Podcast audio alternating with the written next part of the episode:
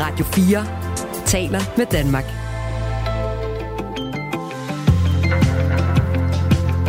Velkommen til Radio 4 morgen.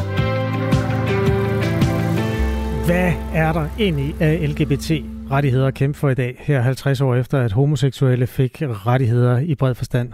Det er der vidt forskellige holdninger til, alt efter om du spørger en ung eller en gammel. Derfor spørger vi dem begge, cirka 20 minutter over syv.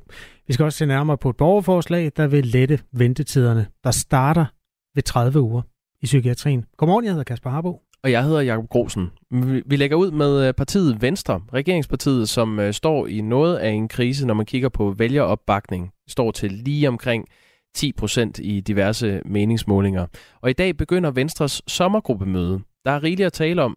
Her til efteråret skal Venstre blandt andet være med til at lægge stemmer til en CO2-afgift, der vækker stærke følelser hos partiets kernevælgere i landbruget, og udforme en udskældt lov, der gør det ulovligt at brænde Koranen af i en eller anden form.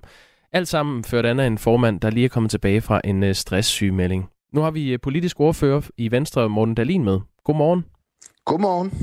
Morten Dalin, hvad er for dig at se den vigtigste, den vigtigste politiske opgave for Venstre i det kommende efterår? Og der er mange, øhm, men øh, der er ingen tvivl om, at øh, en af de største udfordringer, vi står overfor som samfund, på trods af, at det jo grundlæggende går ret godt i, øh, i Danmark, det er mangel på arbejdskraft. Det er, hvordan vi får skaffet nogle øh, kollegaer til vores øh, medarbejdere i den offentlige sektor, og hvordan vi gør det samme i den, i den private sektor. For forudsætningen for at gøre noget ved psykiatrien, som jeg kunne høre, I skulle tale om senere, mm. og gøre noget ved den grønne omstilling og sikre, at der fortsætter vækst i vores øh, samfund, jamen det er jo, der er nogle mennesker, der er klar til at tage fat i opgaverne. Det gælder både i den offentlige sektor og i den, den private sektor. Så alle, der siger, at de bekymrer sig for vores velfærdssamfund, og som ønsker stærke danske øh, virksomheder, jamen de bliver nødt til politisk at kæmpe for, at der kommer mere kvalificeret arbejdskraft. Og lige kort, hvordan vil I gøre det? Uh, jeg tror, man skal man skal gøre mange forskellige ting. Altså for det første handler det jo om for eksempel at løfte vores øh, erhvervsuddannelser. Og det er jo derfor, jeg er rigtig glad for, at, at det, som Venstre gik til valg på, nemlig at vi skal styrke vores, øh, vores erhvervsuddannelser, så vi får nogle flere dygtige faglærte, at det nu rent faktisk bliver til virkelighed, både med en, en ret stor millioninvestering i, i nyt udstyr og en opgradering af, af selve skolerne, øhm, men jo også ved, at vi nu siger, at at det skal være lettere at komme fra en, en, en erhvervsuddannelse og til en videregående uddannelse, for det er desværre sådan i dag, at der er rigtig mange mennesker, der ser, unge mennesker, der ser en, en erhvervsuddannelse som et sted, hvor man lukker en dør, mm. og en gymnasiel uddannelse som et sted, hvor man, man åbner en dør. Så at styrke erhvervsuddannelserne, det er en ting. Så kan man også kigge på, på skattespørgsmålet. Altså, vi ved jo, at økonomi og penge øh, virker, og vi ved også, at hvis folk får lov at beholde lidt flere af deres egne penge, når de stopper morgen og går på arbejde, så er der nogen, der der arbejder en time eller to ekstra. Og så bare en sidste ting, og så skal jeg nok tige stille, så jeg kan få lov at stille det næste spørgsmål. Det er så er jeg også rigtig glad for, at Venstre har fået kæmpet igennem, at vi jo nu kommer til at fjerne øh, modregningen for folkepensionister, der bliver ved med at arbejde. Det var jo sådan før, at der var mange, der stoppede, når de nåede pensionsalderen, selv, selvom de egentlig havde mere at give af og havde mere lyst. Simpelthen fordi de økonomisk blev straffet for at blive ved med at arbejde. Det har vi jo nu fået, fået fjernet med tilbagevirkende kraft. Så det er ikke en let opgave, øh, og der skal man nok spille på, på lidt mere end bare, bare en enkelt tangent. Så både at få, få flere ældre til at blive på arbejdsmarkedet, skattelettelser og, øh, og så få styrket erhvervsuddannelserne. Det er i hvert fald nogle af tingene. Morten Dahlin, øh, noget der fylder her til morgen, det er, at øh, Socialdemokratiet også har holdt sommergruppemøde. Der var pressemøde i går, du har sikkert set det. Øh, BT's øh, politiske kommentator Joachim B. Olsen spurgte statsminister Mette Frederiksen om det her koranafbrændingsforbud, I gerne vil indføre i regeringen om det også kommer til at betyde noget for religiøs satire. Altså får det betydning for, om man må tegne profet Mohammed i Danmark. Hun kunne ikke øh, afvise det. Øhm, kan du fuldstændig udelukke, at det her kommende koranafbrændingsforbud kommer til at få betydning for, om man stadig må tegne øh, profet Mohammed? Øh, jeg har ikke set uh, den uh, seance, du henviser til i, uh, i går, og detaljerne i forslaget må vi tage, når det kommer, men, men vi kommer selvfølgelig ikke til at forbyde at lave satiretegninger. Heller ikke af Mohammed. Er det en garanti? Ja, selvfølgelig. Hvorfor? Fordi jeg synes, at det er en vigtig del af ytringsfriheden, og det er jo en stor del af den danske øh, journalistiske tradition, at man bruger satiretegninger. Og det kan jo både være så over religiøse figurer, eller figurer i sportsverdenen, eller for den sags skyld i, i politikens verden. Jeg tror der også, der er en enkelt eller to, der har tegnet en tegning af mig øh, på et tidspunkt. Øh, så det er jo ikke noget, vi kommer til at gå ind og begrænse. Hvad synes du om, at Mette Frederiksen ikke vil afvise det? Jamen, jeg har ikke set øh, det, det, det Jamen, der det udspiller sig, som jeg, som jeg gengiver det. Ja, altså, det, det har jeg egentlig ikke rigtig lyst til at forholde mig til, når jeg ikke har, har set det. Øhm, men øh, jeg kan bare sige, at vi kommer selvfølgelig ikke til at forbyde øh, nogen som helst at tegne satiretegninger. Alright.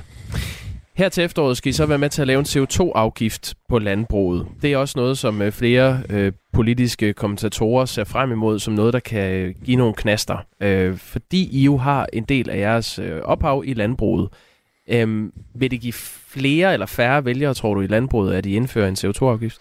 Ja, men nu laver jeg jo ikke øh, politik baseret på, hvad der giver vælgere, men sådan set på, hvad der er rigtigt at gøre for, øh, for Danmark. Men det er fuldstændig rigtigt, at det er en øh, kompliceret og ikke en lige til sag øh, at lave en CO2-afgift, ligesom man har gjort på industrien og også på landbruget. For der er nogle forskelle. Altså det er ikke nødvendigvis billigt, men, men lettere at udskifte en industrimaskine fra diesel til at køre på el, og det er lidt sværere at sætte strøm til en, øh, til en ko, fordi der er tale om nogle biologiske øh, processer. Men når det skal gøres, så er det jo fordi, vi skal i mål med den grønne omstilling, og det skal vi jo så gøre på en måde, hvor vi jo på den ene side når vores klimamål, men på den anden side sikrer, at vi ikke rykker hverken arbejdspladser, produktion eller for den sags skyld CO2-udledninger til, til udlandet. Og det er jo en kompliceret opgave. Det er jo derfor, vi har bedt en ekspertgruppe om at komme med nogle forskellige modeller for, hvordan man kan, hvordan man kan gøre det. Og når de modeller så er fremlagt, og det er ganske rigtigt, det skal de gøre her til, til efteråret, så må vi jo sætte os ned og have en dialog om, hvordan vi, hvordan vi løser den opgave. Har du en holdning til i dag, hvordan sådan en CO2-afgift på landbruget skulle se ud, hvis det var Venstre, der bestemte? Nej, altså vi afventer øh, ekspertgruppens øh, anbefalinger, men for mig er det, øh, kan man sige, en, en løsning, der skal gå på to ben. Altså på den ene side en løsning, der øh, jo fremmer den grønne omstilling og hjælper os med at nå vores øh, klimamål, og på den anden side øh, en løsning, der ikke afvikler dansk landbrug, fordi vi har brug for også at have fødevareproduktion i, øh, i Danmark. Og jeg tror, at der er mange danskere, der er glade for at kunne gå ned i supermarkedet og købe danske øh, grøntsager og, og dansk øh, kød.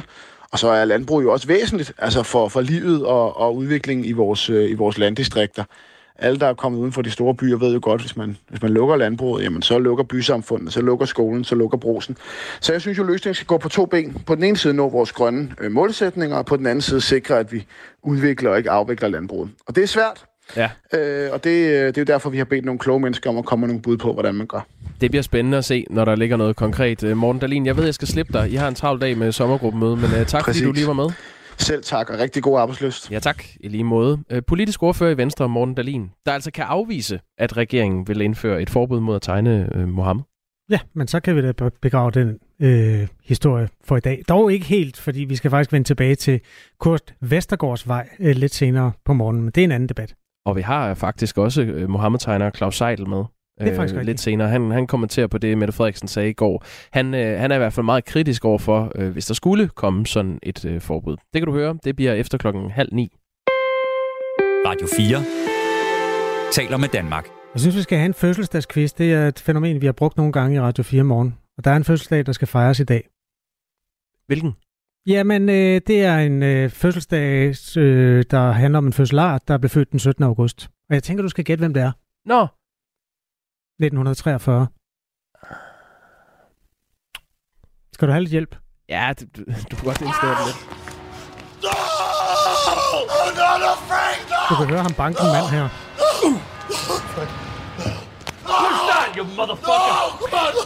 Han øh, blev født i New York, øh, søn af øh, to kunstnere, øh, og hans far var italiensk og irsk oprindelse. Moren var fra Tyskland, Frankrig og Holland, og forældrene blev øvrigt skilt, da han var tre år. Var det en hjælp? Uh, jeg troede først, det var Bru- Bruce Willis, men så smider du øh, øh, nogle italienske rødder ind. Er Øhm, 80 år. Er det ikke også lidt meget for Bruce Willis? Jo, han er vist kun 63, faktisk. Mm. Uh, Al Pacino. Han har banket rigtig mange mennesker gennem tiden, i hvert fald i film. I get nowhere Nå, unless the team wins. Kan du høre, hvem der er? ja, det der Robert De Niro. Det er nemlig rigtigt. Det er, det er fra Untouchables. Der er en, der får en med en kølle nu. Ej, ja, det kan jeg høre. Hold da op. Ej, shit. Uh, elsker Robert De Niro. Ja, det er der mange, der gør. Han har også vundet flere priser for sin film. Der er han. Han er jo heller ikke bleg for at melde ud, hvor han står politisk. Han er tilhænger af demokraterne, og han deltog faktisk aktivt i valgkampen for Al Gore og John Kerry i øh, 2000 og 2004. Og i valgkampen op til valget i 2016, der lovede han Donald Trump en på låget. Well, I'd like to punch him in the face. This is somebody that we want for president? I don't think so. Ja, Det var... Det lyder som en filmreplik. det gør alt, hvad han siger. Ja, det er nemlig det. Okay, jamen øh, tillykke.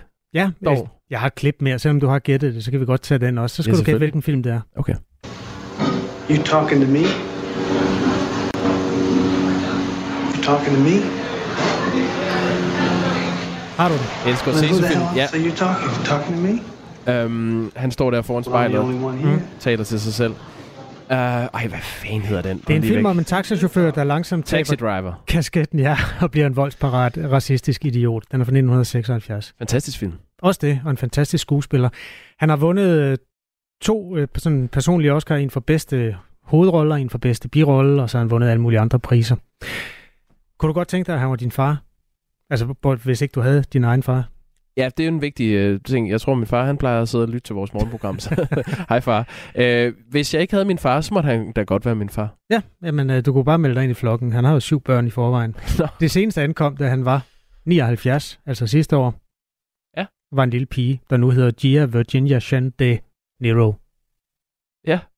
Så, Det er en gammel far. ja, men han kan endnu. Men Det er ligesom Al Pacino. De, der er held i sprøjten. Ja. Selvom man når op i årene. Det er ikke engang løgn. Øh, hvorfor nævner du slet ikke uh, Meet the Parents? Øh, nogle af de der... Øh, det er jo svingende. Øh, det er lidt som Nicolas Cage. Bare tage en masse film. Ja, jeg vil sige, det er lidt ligesom øh, Peter Belli, altså, som havde nogle fuldstændig højt flyvende øjeblikke, og så var der nogle, nogle gange, hvor han flyttede med nogle genrer, der var sådan lidt mindre fede. Det taler vi ikke mere om. Nej, men øh, æret være Peter Bellis minde, og æret være Robert De Niro, og tillykke med fødselsdagen. Helt klart. Du lytter til Radio 4 morgen. Pride-ugen er i fuld gang. Den kulminerer i overmorgen med fest og parade. Men det hele handler jo også om en markering af rettigheder. Nogen, som man har opnået, og nogen, som man stadig kæmper for. Det er jo over 50 år siden, at homoseksuelles rettigheder begyndte at få luft under vingerne i Danmark.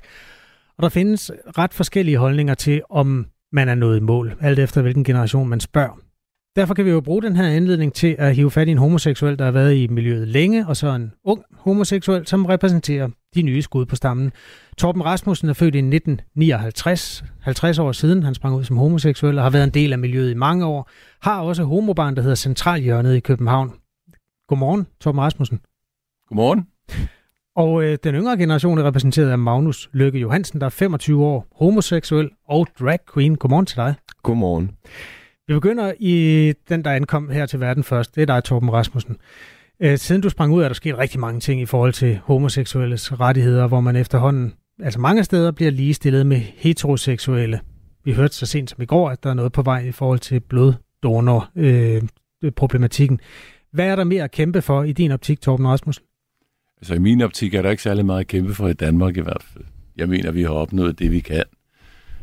Og jeg ved godt, vi sidder, fordi vi skal være uenige om nogle ting, og der er der også andre ting, øh, som vi talte allerede om det, inden vi kom herind, altså noget som hate crime, skal selvfølgelig bekæmpes på en eller anden måde, men det er jo ikke, man har jo ikke en rettighed til at... Jeg kan ikke sige, det er en rettighed, man kæmper for.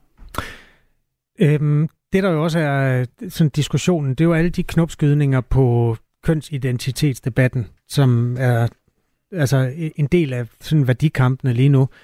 Er der, er der nogle dele af, af det her, som du synes, der ikke hører hjemme under Pride-flaget på en eller anden måde? Øh, Pas, i min verden er der to køn, det er mænd og kvinder, så er en masse variationer. Jamen, øh, Magnus Lykke Johansen, du er 25 år gammel. Det er korrekt. Oplever du, at der er en øh, generationskløft her? Ja, det gør jeg, fordi jeg føler, at øh, der er stadig rigtig, rigtig meget at øh, kæmpe for. Pride er stadig en øh, protest. Vi marcherer altså, fordi at, at vi stadig mangler at være på lige fod med øh, den brede befolkning. Øhm, LGBT-personer bliver udsat for, for hadforbrydelser, både fysisk og online, øh, konstant. Og der er altså rigtig mange, der ikke melder de her hadforbrydelser, og når de ikke bliver meldt, så ved vi ikke, at der er det større problem.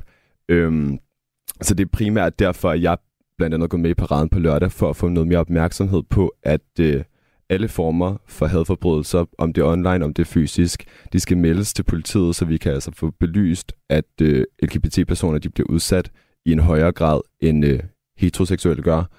Jeg oplevede selv øh, at få en masse hate-beskeder, da jeg optrådte på Frederiksberg Bibliotek tilbage i marts, og altså mærkede hadet på min egen krop. Øhm, og jeg ved, at, at hvad had gør ved en person, og det føler jeg ikke, at der er nogen LGBTQ plus personer, der fortjener at modtage. Hvorfor er det anderledes, når man hader en LGBT plus person, end når man hader for eksempel en socialdemokrat? Altså, de får jo også had i deres indbakker. Det er jo fordi, at det, det havde der baseret på min privatperson, altså den person, jeg er, jeg, at, at jeg er homoseksuel, har jo ikke noget med mine politiske holdninger at gøre. Øhm, om man er transkønnet, har ikke noget med ens politiske ståsted at gøre. Det er, er personen selv, der, der modtager had for at være den, de er. Mm. Jeg taler altså med Torben Rasmussen, der øh, har har Homobarn Centralhjørnet i København, og så drag queen Magnus Lykke Johansen, som blev særlig kendt øh, for øh, nogle måneder siden i forbindelse med et optrin på Frederiksberg Bibliotek. Lidt tidligere på morgenen øh, holdt vi den her øh, Pride-uge i hævd ved at tale med LGBT-historiker Peter Edelberg fra Københavns Universitet. Vi spurgte ham, hvordan han vil karakterisere forskellene mellem den kamp, der foregik for 50 år siden, hvor de helt basale rettigheder ikke var på plads endnu, og så den øh, kamp, der er i dag? På en måde så er der ikke sådan en helt stor forskel, så ligner den meget. Øhm, altså der er fra, fra 1960'erne, så begynder øh, først bøsser og lesbiske og få øh, ligestilling i dansk lov, først i straffeloven, og så i forhold til øh, ægteskab og familie, og også beskyttelse imod øh, mod hadtale og diskrimination. Øhm, og på mange måder er det det samme, som man arbejder for i dag, men som du sagde, så er skal vi sige, den juridiske ligestilling stort set opnået. Og det, man så arbejder på i dag, det er at lave nogle, øh, nogle øh, systemer, nogle regler, som passer til øh, LGBT-personers øh, liv, og som kan være med til at gøre LGBT-personers øh, liv lettere. For eksempel at få lavet nogle, øh, nogle regler for regnbuefamilier, hvor der oftest er mere end to forældre. Torben Rasmussen, når du sidder og har skulle kæmpe for retten til at være menneske på lige med fod med alle andre, hvordan relaterer du så til den kamp, som der bliver talt om her? Øh, det er svært at sige, fordi jeg har ikke kæmpet specielt meget. Jeg har været rimelig heldig hele mit liv. Mm. Haft en god familie, jeg har haft et godt netværk, og jeg har faktisk aldrig været udsat for, for had på nogen måder. Der skal også rimelig meget til at krænke mig, vil jeg sige. Er det et spørgsmål om ens krænkelsesgrænse? Ja, det kunne det godt være. Hvad mener du med det? Jeg mener, at man tør jo næsten ikke sige noget til folk i dag, eller give dem et gram, eller gøre noget som helst, uden det bliver tolket som et eller andet andet end det, man gør det for. Hvis det, du siger mellem linjerne, det er, at der også er noget sådan identitetskamp, som er i den lidt finfølende afdeling i det, der foregår omkring Pride og LGBT-diskussionerne nu.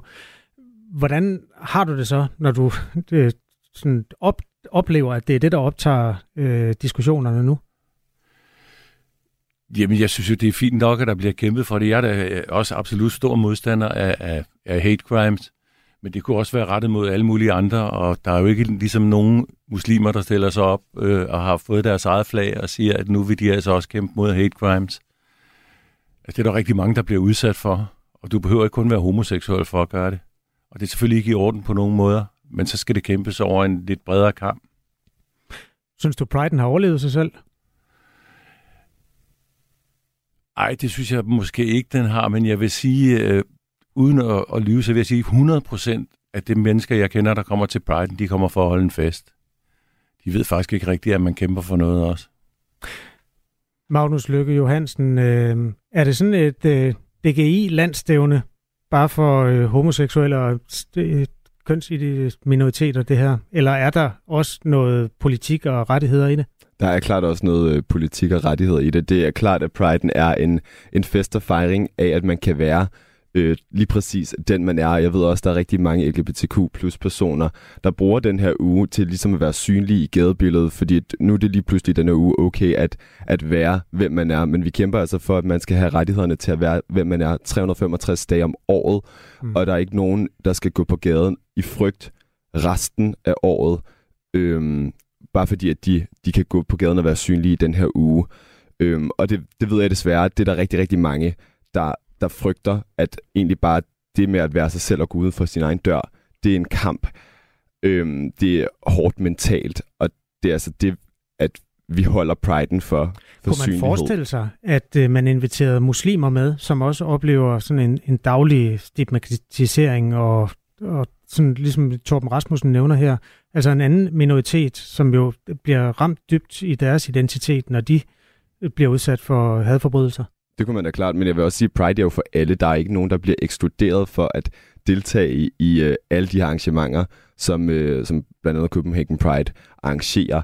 Uh, alle er velkomne, jeg tror egentlig også, det er det, Pride handler om. Det handler om inklusion af alle, uanset køn, uanset religion, uanset uh, politisk ståsted. Vi skal bare kunne rumme hinanden alle sammen. Kan du også rumme dem, der ikke er woke? Om jeg kan rumme dem, der ikke er woke? Ja. Sagtens. Lad os lige tage et klip mere med Peter Edelberg fra Københavns Universitet. Da vi øh, forholdt ham til øh, den her pointe med, at man juridisk er blevet ligestillet med heteroseksuelle. Om der så er mere at kæmpe for? Jamen, der synes jeg simpelthen, at han øh, tager fejl. Og jeg tror, han laver den fejl, at han, øh, han, han siger, at fordi at noget ikke er et problem for ham, så er det ikke et problem. Altså, måske er det sådan, at han, han ikke har øh, børn i en regnbuefamilie, hvor at han skal have dem til lægen, men, øh, men det kan han måske ikke, fordi han ikke er den juridiske forældre, eller han, kan ikke, han er bange for at tage ud og rejse med sine børn, fordi at i lufthavnen, jamen så er han ikke den juridiske forældre, så kan det se ud som om, han er i gang med at bortføre et barn. Og hvis man ikke lige selv har de problemer, så kan man jo synes, at det er overdrevet. Torben Rasmussen, synes du, at, at det her det hører hjemme under Pride'en? Øh, det gør det selvfølgelig for nogen. Men jeg vil sige, at jeg har rejst med samtlige af mine gudbørn og min families børn, uden at have nogen som helst problemer med at komme hverken ind eller ud af landet. Og der var ikke nogen, der troede, jeg kidnappede dem. Så det her er i virkeligheden heller ikke et stort problem, oplever du. Øh, men, men det, der ligesom bliver sagt i klippet, det er, det er der åbenbart nogen, der har problemer med. Ja. Men det er vel ikke en kamp at kæmpe. Hvorfor ikke? Fordi hvordan skal man øh, hvordan skal man skrive ind et eller andet sted i loven, at øh, man gerne må rejse ud af landet med børn, man ikke selv er forældre til? Det er da gået meget godt for mig. altså. Ja. Da, vi sidder her med Torben Rasmussen, der sprang ud som homoseksuel for 50 år siden og har været miljøet længe, og har den her homobar, der hedder Centralhjørnet. Jeg, jeg må lige rette dig, jeg ejer den faktisk ikke længere. Nå for pokker, men du har kørt den gennem 20 år. Ja, 22. Okay, tak skal du have. Og så Magnus Lykke Johansen, der er 25 år, og øh, drag queen er altså også en del af miljøet. Er der noget, I kan blive enige om, at man godt kunne undvære, når vi diskuterer det? Altså, fordi det bliver altid så varmblodet, og det bliver meget for og imod. Er der nogle dele af den her øh, kønsidentitetsdebat, som også øh, bliver for meget for dig, øh, Magnus Lykke Johansen, for nu at starte der? Nej, det er der egentlig ikke. Jeg øh, går meget ind for, at øh, alle skal kunne være her. Der skal være plads til alle, men man skal kunne udtrykke sig på præcis den måde, man vil. Og øh, det er der desværre nogle mennesker, der er enormt meget imod. Øhm, så derfor så synes jeg egentlig, at, øh, at vi bare skal bruge priden til at blive bedre til at blive oplyst omkring alle de forskellige identiteter, folk kan vælge at leve. Og, øh, mm. og lade være med at, at gå i indbakken på deres sociale medier og, og sende dem trusler af den ene eller den anden måde. At lade folk være og udtrykke sig præcis som de vil. Torben Rasmussen, du har næsten svaret på, om der er nogle dele af diskussionerne, du godt kunne undvære. Men hvis du nu sådan helt øh, personligt fik lov at pille noget ud og sige, det, det skal vi simpelthen ikke tale mere om, hvad skulle det så være? Ja, det er svært at sige. Fordi det er svært at vælge, fordi der er mange ting, eller? Øh, der er mange ting, men der er også... Øh, jeg har oplevet rigtig meget homoseksuel diskrimination den modsatte vej, for eksempel i min tid som restauratør når vi nåede til jul, hvor vi pyntede meget op til jul, så fik vi rigtig mange heteroseksuelle gæster, og så sad vores øh, homoseksuelle gæster og sagde, at, hvad laver alle de mennesker på den her bar? Der er for mange kvinder og sådan noget i den stil. Så det går jo begge veje. Vi har faktisk fået lavet sådan et cykelsadel overtræk, hvor der står øh, Radio 4 søger lytter, og vi vil også gerne tale med dig, øh, der kan rumme dem, der ikke er woke, eller sådan noget af den stil.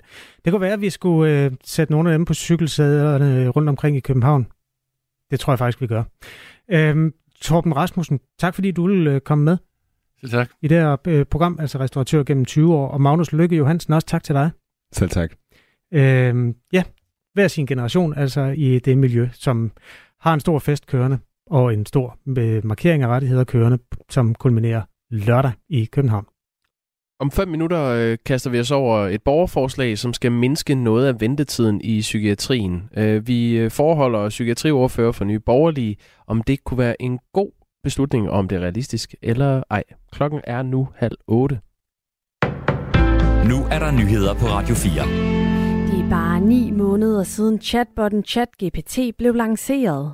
Men det digitale hjælpemiddel er allerede blevet en del af hverdagen for mange af landets studerende. Mere end halvdelen af de studerende, 54 procent, har gjort brug af ChatGPT eller andre former for kunstig intelligens på studiet. Det skriver Djøfbladet på baggrund af en spørgeundersøgelse blandt flere end 1000 studerende. 19 procent svarende til knap hver femte studerende svarer, at de har gjort brug af værktøjet under en eksamen. Landets universiteter har som udgangspunkt forbudt studerende at bruge det digitale hjælpemiddel ved eksamener, og nogle steder er der dog lempet lidt. Københavns Universitet har ifølge TV2 tilladt brug af ChatGPT ved udvalgte eksamener. Hos de studerende er der, er der generelt stor uvidshed om, hvad der er tilladt, når det gælder brug af kunstig intelligens på studiet. Det siger forperson for Djøf Studerende Anders Vile. Det, det, der, det, der øh, bekymrer mig mest, det er, at der ikke er så klare retningslinjer for, hvornår vi som studerende må bruge dem, og hvornår vi ikke må. Øh, altså forstå mig ret i, ligesom i så mange andre ting, såsom lommeregner eller Google eller andet. Det kommer an på, hvad eksamensform og hvad fag du har, om du må bruge de her hjælpemidler. Så der efterlyser jeg egentlig bare, at der kommer nogle lidt klare retningslinjer, så vi studerende ved, hey, må vi bruge det til den her eksamen, eller må vi ikke bruge det her værktøj? Anders Wiele siger, at det handler om, at det bliver kommunikeret fra universiteterne om, hvorvidt man må bruge kunstig intelligens eller ej til eksamenerne. Grunden til, at jeg også efterlyser klare regler, det er fordi, der opstår hurtige myter om, at alt brug af ChatGPT og AI, det er lige med snyd. Og det er der mange af vores medlemmer og studerende, der også, de føler, de er bange for, at de snyder, hvis de bruger det her værktøj. Så, så det er egentlig mere, at reglerne skal meget mere klart kommunikeres ud, i efterlyset. 58 procent af de studerende i undersøgelsen svarer, at de enten ikke kender til reglerne for brug af kunstig intelligens på studiet, eller at de nuværende regler ikke er tydelige. Tusindvis af muslimer i den pakistanske by Jaranwala har sat ild til mindst fire kirker og flere boliger, der tilhører kristne i løbet af i nat. Det fortæller politiet ifølge BBC. Det sker som en reaktion på, at to kristne mænd har vandhældet en koran ved at skrive nedsættende bemærkninger med rød skrift i et eksemplar. Politiet er nu i gang med at føre en sag mod de to mænd, skriver Reuters. Blasfemi kan potentielt straffes med dødsstraf i Pakistan. Ifølge de lokale myndigheder er tusindvis af betjente blevet sendt til byen, og er allerede nu er adskillige personer blevet anholdt.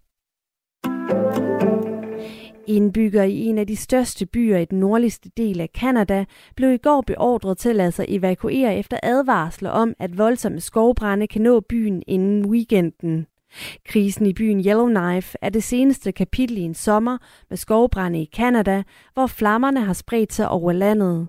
10.000 har allerede været nødt til at lade sig evakuere, og mere end 1000 skovbrænde hærger lige nu det nordamerikanske land. Kanada har som resten af den nordlige halvkugle oplevet en usædvanlig varm sommer. Ifølge premierminister Justin Trudeau vil den føderale regering assistere, hvor enten kan og det skriver han på det sociale medie X, tidligere kendt som Twitter. I dag der får vi først tørt vejr med mange skyer mod vest og nogen sol mod øst. Efterhånden så klarer det dog op i den vestlige del af landet med nogen sol, mens det bliver mere skyet i de østlige egne, hvor der også kan komme enkle regn- eller tordenbyer. Temperaturen den kommer til at ligge mellem 17 og 22 grader, og der kommer en svag til jævn skiftende vind.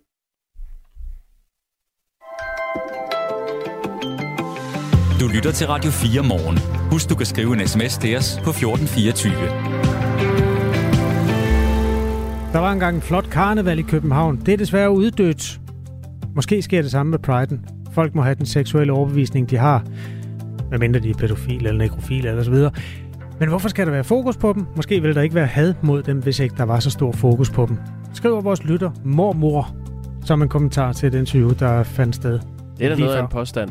At at der ikke vil være hadforbrydelser mod øh, seksuelle minoriteter, hvis der ikke var så stort fokus på dem. Der var i hvert fald hadforbrydelser, før der kom stort fokus på priden. Og karnevalet i København savner hun. Det kan hun jo have ret i. Øh, Jørgen, Jørgen fra Crusoe har skrevet. Jørgen Jørgen? Øh, nej, han hedder bare Jørgen. Jørgen, Jørgen i Crusoe skriver, woke-kulturen, punktum. Personligt støtter jeg op om, at der skal være plads til alle. Uanset køn, seksualitet osv. osv.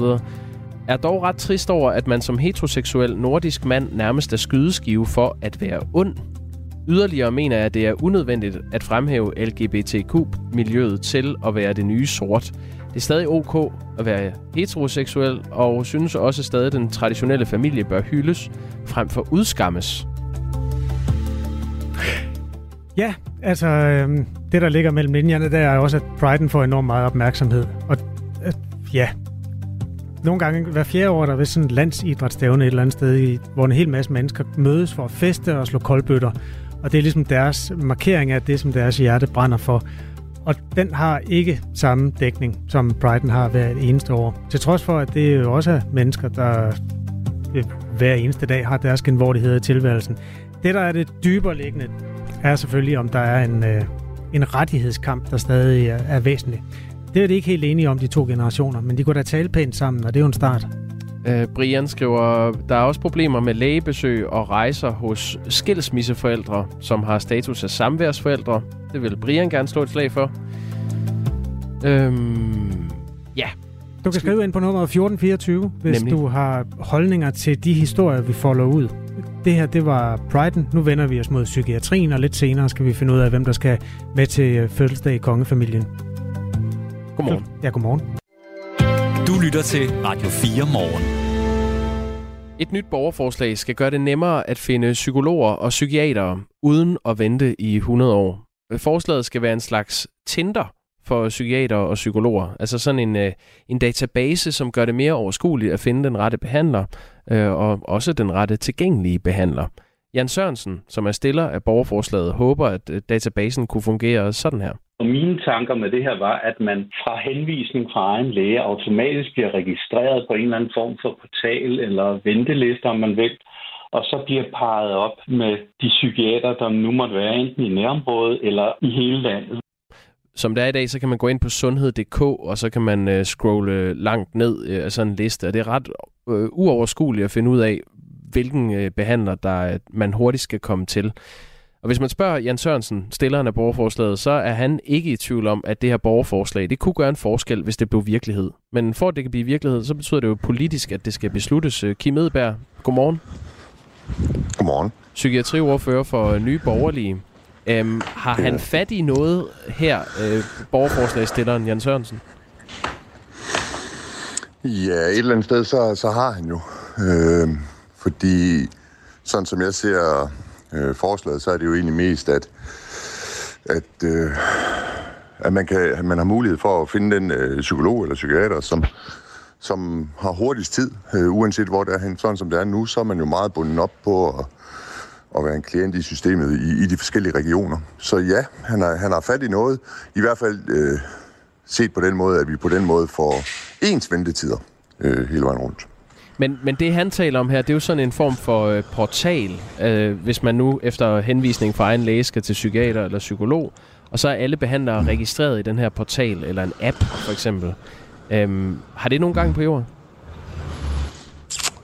Altså, der er jo, der er jo selvfølgelig noget GPDR, noget, som, som vi, skal, vi skal omkring, men det er, det er nok til at finde en løsning på.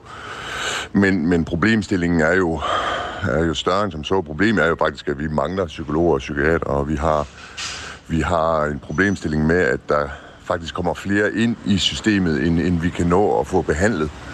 Så øh, øh, selvfølgelig kan vi øh, se positivt på borgerforslaget, men politikerne herinde på Christiansborg skal jo nok også til at forholde sig til, om, om vi ikke skal til at, at have nogle andre ting sat i værk. Altså i Nyborgerlige mener vi, at, at skolepsykologer de skal genindføres, øh, fordi vi kan se, og, og jeg sidder i regionen i Nordjylland, vi kan jo se, at vores, øh, især vores unge piger går i stykker, og, og virkeligheden er jo nok, at fordi der er så lange ventetider, så hvis man går og døjer med, med noget psykisk, øh, så udvikler det sig. Og så lige pludselig, så, så er det meget mere behandlingskrævende, end hvis vi tager fat i det i, hurtigt og i starten. Så øh, han har fuldstændig ret i to ting. Et, øh, appen vil kunne hjælpe øh, nogen, der har behov for at, at, at, at kunne komme, komme tidligere til, end deres egen region øh, øh, tilsiger. Og to, politikerne inde på Christiansborg skal til at tage det her noget mere seriøst end, end, øh, end skoletaler øh, når der sker forfærdelige ting. Altså, Kim Edberg, jeg vil lige sige, at der, der er en del uh, rumsteren på linjen. Uh, jeg fornemmer, at du måske er på vej til Christiansborg på, uh, på gåben. Er det, er det korrekt? De kører som vild. Nej, nej, det, jeg står helt stille. Det er fordi, de kører som vild ind på de her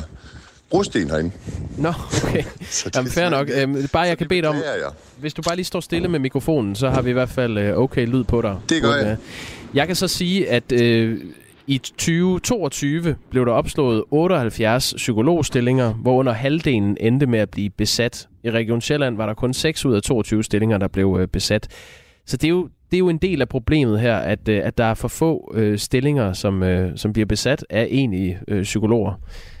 Mm, det her borgerforslag, tager det egentlig fat i det reelle problem? Nej, og det var faktisk også det, jeg startede med at sige. Jeg tror, at det her borgerforslag øh, kommer til... Og nu, nu må jeg stoppe dig, Kim Edberg. Nu er den helt gal med din mikrofon. Kan du, øh, kan du få den tæt på munden? Øhm, jeg tror faktisk ikke, jeg kan få en tættere på munden end det her. Nej, er det, det er meget bedre. nu? Nej, det er meget bedre nu. Det er godt. Vi Jamen, lidt jeg, jeg stillede mig jo et sted, hvor der var helt roligt. Nå, Hvad ja. det hedder. Beklager. Nej, altså, med, altså han, han, det han dybest set tager fat i, det er jo en frustration i forhold til, at, at man skal vente rigtig længe nogle steder, og ikke knap så længe andre steder. Så han tager fat i noget, men det er jo ud fra en frustration over, at systemet ikke virker. Og, og systemet, det, det for at det kommer til at virke, så skal vi uddanne mange flere psykologer, og også psykiater. Problemstillingen er, at det tager i stedet mellem 5 og 10 år. Så politikerne, de har jo siddet, de, vi har jo sovet, sovet i timen, og det betaler danskerne jo for nu. Ja, og hvordan løser vi det, øh, uden der går 10 år? Jamen, vi starter med at få kendt bedre psyken, altså skolepsykologerne. Øh, den uddannelse startede igen. Og så, det, det har også og så sørger vi for enten...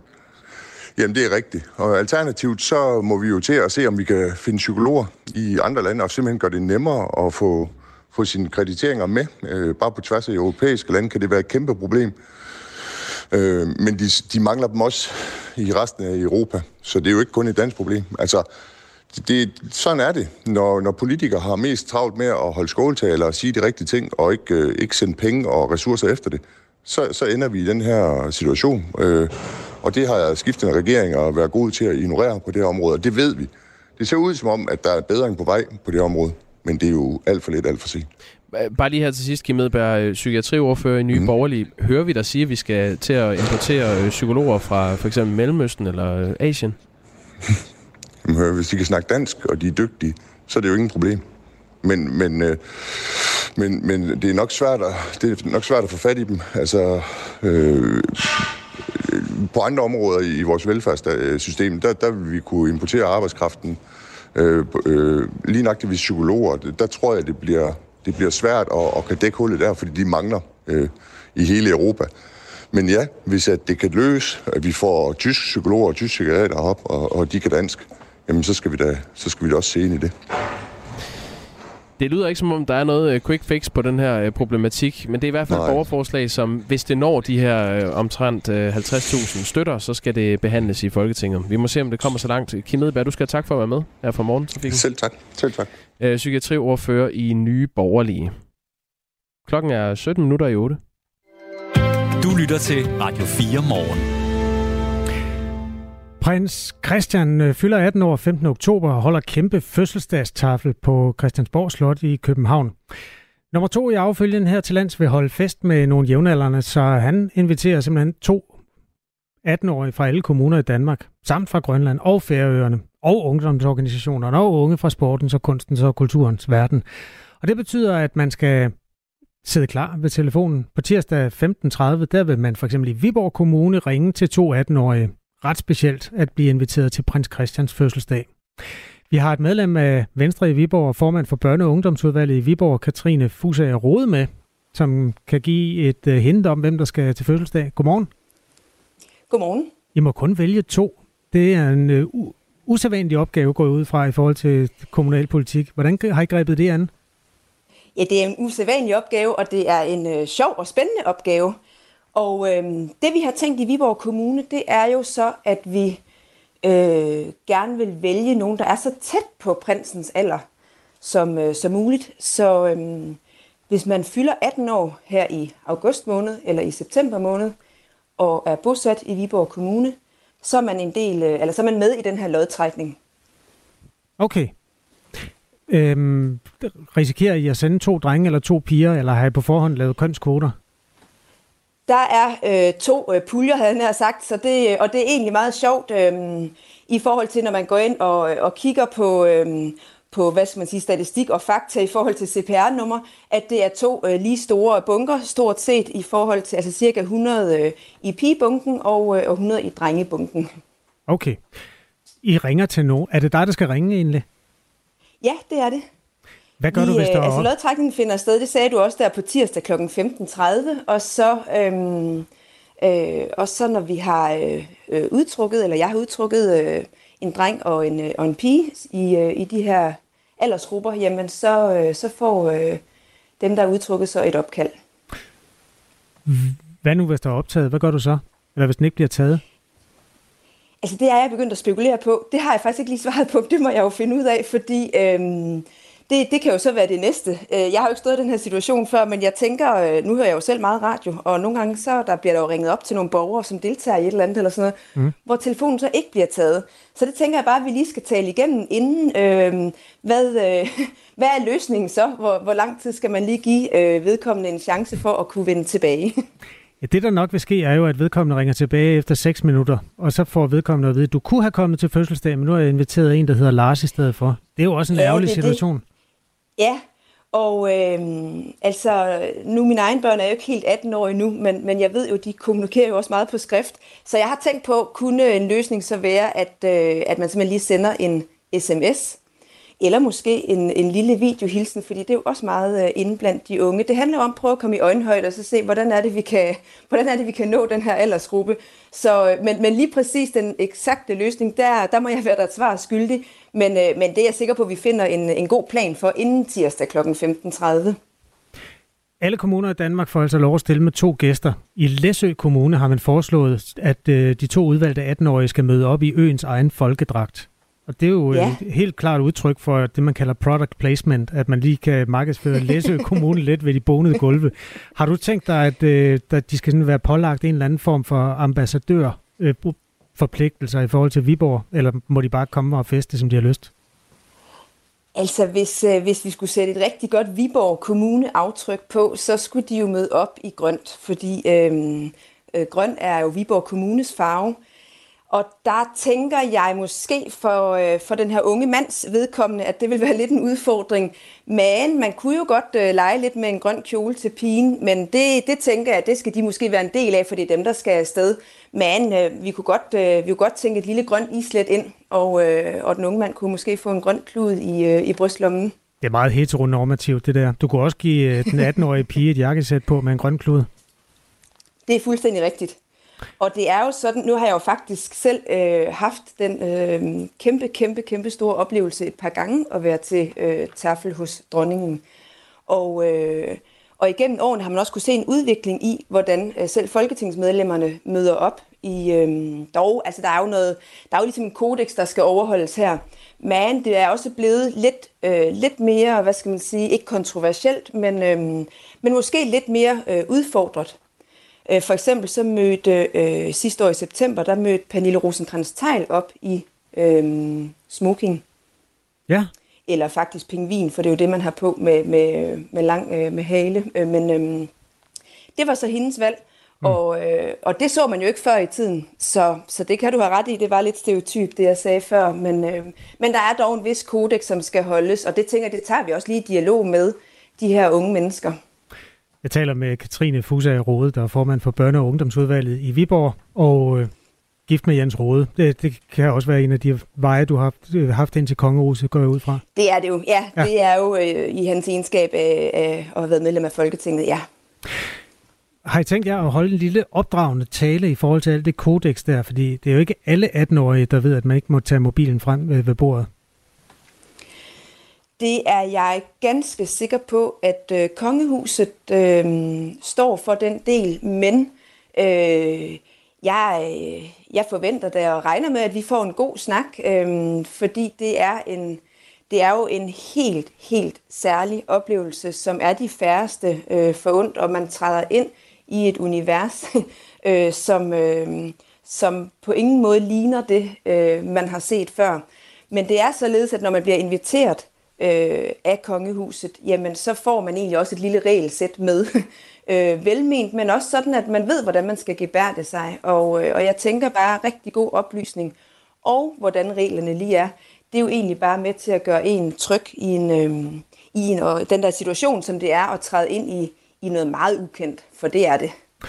Også for dig, øh, Katrine Fusa Rode. Nu må du skynde dig at finde ud af, hvad du vil gøre, hvis der er nogen, der ikke lige tager den på var det på tirsdag? Jeg tænker, så det knager, og så, så vil jeg rådføre mig med, øh, med nogle gode folk også øh, i kommunen, og så sige, hvordan er det, hvordan håndterer vi egentlig lige, hvis... Øh, det kan også være, at der er nogen, der faktisk sidder i, i, i undervisning, det, det ved man jo ikke.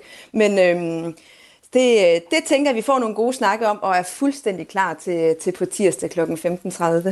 Og den øh, tanke skal man altså gøre sig i 98 danske kommuner, og på Grønland og Færøerne, øh, fordi det er altså to 18-årige, der inviteres med til prinsens fødselsdag fra alle de her forskellige pastorater. Tak fordi du var med, Katrine. Selv tak. Katrine Fusager Rode, som altså er formand for Børne- og Ungdomsudvalget i Viborg, som er en af de 98 kommuner i Danmark. Klokken er 10 øh, minutter i 8.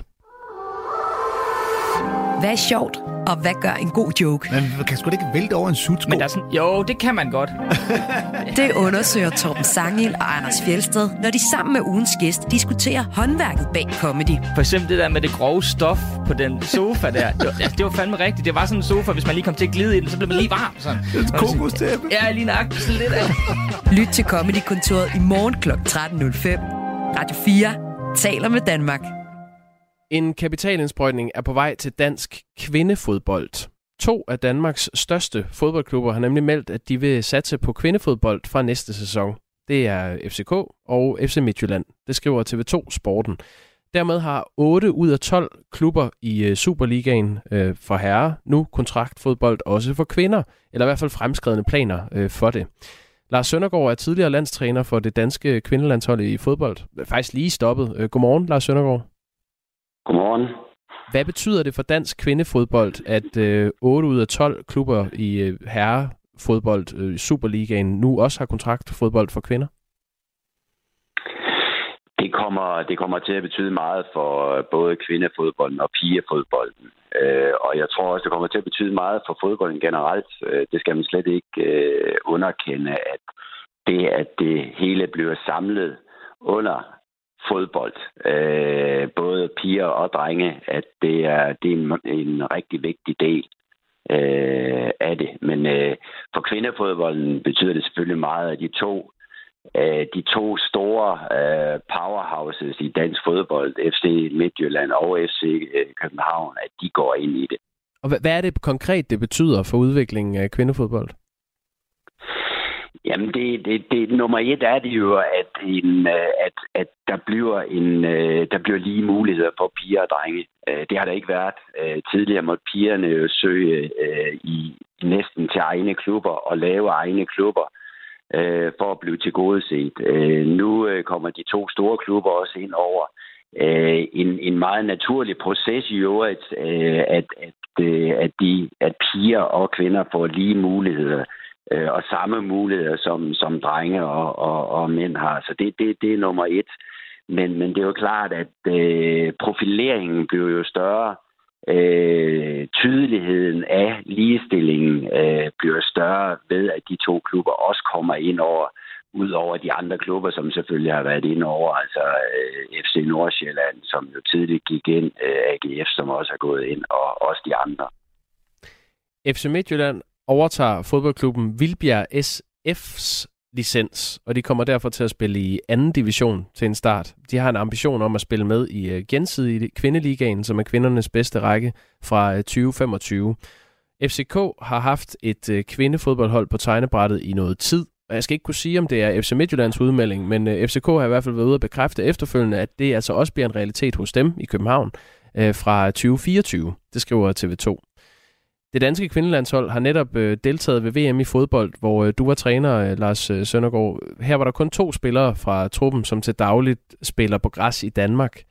Øh, tror du, vi i fremtiden kommer til at se flere spillere på landsholdet fra den danske liga, nu hvor to store klubber også satser på kvindefodbolden?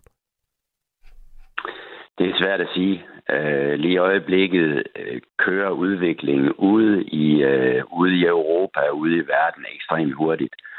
Og øh, hvis jeg skal være lidt kritisk, så synes jeg, det er meget sent, at øh, vores klubber i, i Danmark øh, kommer med på beatet. Øh, jeg synes, der ligger fantastiske muligheder i det, i, i, i kvindefodbolden, i pigerfodbolden, og det har man set ud omkring.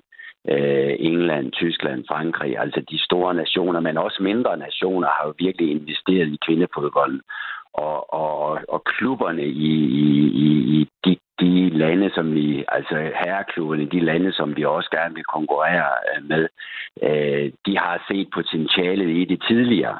Så det er jo altid svært at sige, hvad der sker, men det er klart, at øh, mulighederne bliver langt større, hvis der sker nogle investeringer i dansk øh, kvindefodbold, også fra de store klubber, herreklubber herhjemme. Så øh, det kommer nok til at ændre sig, men nok ikke inden for de næste par år. Øh, fordi, som jeg lige ser, øh, både FCM og, og øh, FCK's udmelding, jamen, så kommer der til at gå et stykke tid, inden de er med helt op, og øh, altså hvor, hvor, hvor de kan komme op og konkurrere bare i Danmark. Altså, der går i hvert fald et års tid, øh, før, før de virkelig går ind, og så skal man jo regne med, at der går lidt tid også, for de kan blive internationalt konkurrencedygtige. Så, så der kommer jo til at gå noget tid, og i den tid, der tror jeg, det bliver primært øh, spillere fra øh, udenlandske klubber, øh, der, der kommer til at danne, øh, danne basen mm. på det danske landshold. Vi taler med Lars Søndergaard ind til øh, nederlaget mod Australien for nylig, altså landstræner for det danske kvindelandshold i fodbold. Lars Søndergaard for 20 år siden, der havde job ved Dansk Supermarked, hvor jeg sad i informationsafdelingen. Der var man pæve stolt af, internt i koncernen, der nu hedder Selling Group, at øh, Danmarks øh, kvindelandsholds målmand arbejdede i Bilka. Altså, det var virkeligheden dengang. Øh, er der ikke også sket meget på 20 år? Jamen, der er jo sket meget inden for de sidste de år, jeg har været landstræner, må jeg sige, at der er sket en helt vild udvikling. Øh, både, både nationalt, men, men jeg vil nok også sige især internationalt. Altså, det er måske ikke det er måske ikke været så tydeligt herhjemme, øh, hvor stor kvindefodbold er blevet, øh, fordi øh, kampen har ligget på lidt dårlige tidspunkter, øh, rent seermæssigt herhjemme. Øh, men, men man kan jo se den udvikling, der er. Altså, der blev jo næsten kun spillet på fulde huse. Det gjorde der ikke for fire år siden i Frankrig til et VM. Øh, det gjorde det heller ikke til EM sidste år. Men, men udviklingen kører bare. Altså, den, den kører bare, og, og det er derfor, det er så vigtigt, også selvfølgelig for dansk kvindefodbold, at, at de store klubber også ser potentialet og hopper med på vognen. Mm. Øh, så øh, så det, altså udviklingen er, er, er bare fænomenal. Altså, det er den. Nu var du lidt kritisk før, øh, Lars Søndergaard. Man kan også øh, se, at nogle af de store klubber, øh, f.eks. FC Midtjylland og FCK, har jo også e-sporthold. Det havde de før, de fik kvindefodboldhold, altså gaming-hold. Og hvis man kigger på timing i, at de melder ud, at nu vil de også have kvindefodboldhold, så kunne man godt øh, synes, at den er lidt, øh, det er lidt mistænkeligt. I næste sæson er der nemlig et krav til klubberne rundt i Europa. For at kunne deltage i de tre store europæiske klubturneringer i fodbold for mænd, så skal en klub nemlig drive en afdeling for piger og kvinder også. Øhm, tror du, at FCK og FCM gør det her udelukkende for kvindefodboldens skyld? Jamen, jeg, jeg tror, de, jeg tror, de, de, de gør det for, for brandets skyld. Øh, at, at man kommer ikke man kommer ikke så langt heller ikke i, i altså ude i samfundet i, i forhold til marketing, i forhold til sponsorer eller partner osv., der kommer man ikke langt ved kun at køre en, en, en, øh, en, en herre fodboldklub. Altså, jeg, jeg tror simpelthen, det er for brandet, at det er en klub for alle, eller det er klubber for alle.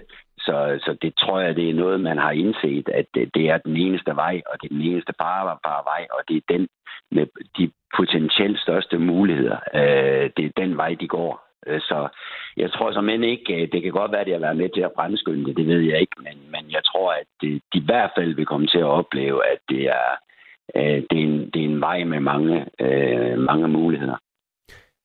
Det sagde Lars Søndergaard, indtil for nylig landstræner for det danske kvindelandshold i fodbold. Tak for din tid.